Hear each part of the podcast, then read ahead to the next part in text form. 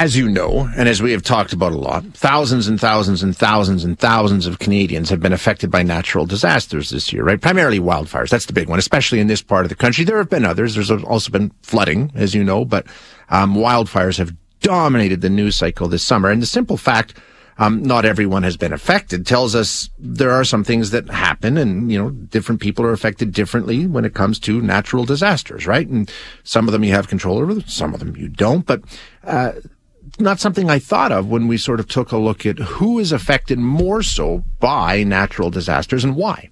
Well, our next guest has researched exactly how, you know, pre-existing social vulnerabilities actually increase the risk of a really negative impact due to natural disaster.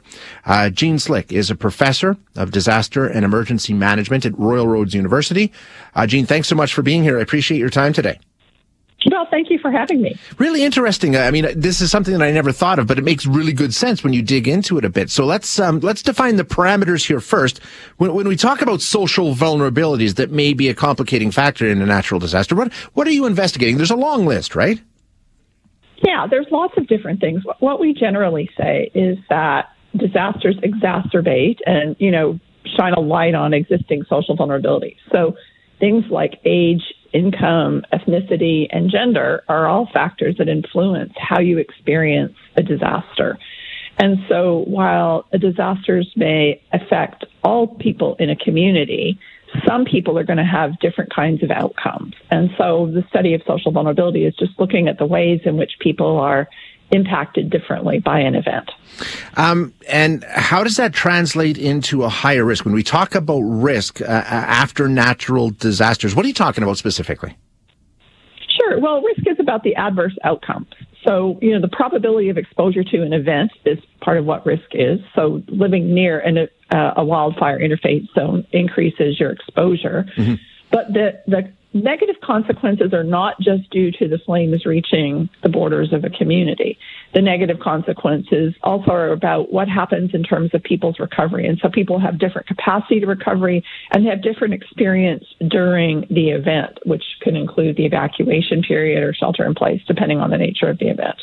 How can you, I mean, in terms of documenting some of these uh, increases and, and uh, what, what do you look at? Where do you get that information from?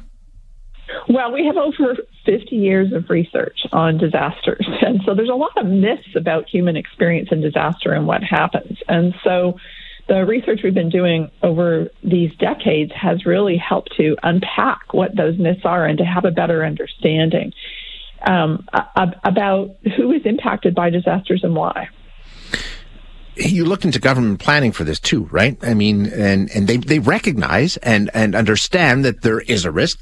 They've got that far, haven't they? I mean, that's, that's part of what government sees around natural disasters is that, um, you know, people with social vulnerabilities could be more eh, heavily impacted. Yeah, and so uh, there, you know, historically, what we've seen is that people look at the hazard itself, you know, the wildfire or the flood, as being the, the particular threat, and it is a threat to our communities. But what we understand is that social vulnerabilities, as I've mentioned, affect how people experience disasters. And so I studied federal, provincial, territorial, and even local government emergency management plans in Canada. And what I found is there's good recognition of social vulnerability, generally speaking. But when you get into the detail of it, there are some gaps in that space. And in particular, my research was looking at how issues of gender were addressed in planning because we know that there are gendered impacts of disasters. And what I found was just a huge gap in all levels of government planning related to addressing the gendered impacts of disasters. So is it a disconnect? Okay, they've got the understanding, they've got the knowledge, they've got the information, and then they just don't follow through with ways to address that? Well, I think it's actually lack of awareness. So, you know, there have been studies in multiple jurisdictions, and we even saw in the pandemic in Canada, you know, an increase of gender based violence during yeah. that period of time. And we saw government action to address that in some locations, but not in not in all. So not all um, provinces or territories took action to address that or even acknowledge that. So we see that in some sectors, and Canada has um, a national strategy to address gender-based violence. So we've got commitments in that regard, but there's this disconnect between linking that to what we know about disasters. And really, it's just about increasing awareness of this particular issue and the need to address it. And so we are, you know, when a disaster strikes and, affects a community, we're dealing with a large number of people, right? So we're we're dealing with evacuation. But as we saw in some situations in um, during the summer months, we've in British Columbia we needed to evacuate long-term care facilities. But there's other people who are, you know, in in women's shelters, for example, who may also need to be evacuated. So we give more attention to certain kinds of issues than we do to others. And gender is just really a particular gap in the planning space in Canada. So, like you said, this is well documented, lots of studies, lots yeah. of evidence, lots of information, both in Canada, around the world. Some places have brought in policies, others haven't. What, do we do with inter- in this information that we've gathered? What steps should we be taking now? Well, really, it's the need for federal, provincial, territorial governments to take a leadership role in this and to set up guidelines for addressing gender and disaster in Canada. We've got excellent examples in places like Australia that we can draw on where they have taken already taken um, action. So it's really about taking that collective action. So emergency management is delegated to provinces and territories, but uh, national guidance is, is usually um, done by federal, provincial, territorial ministers for emergency management. So we need them to take the leadership action.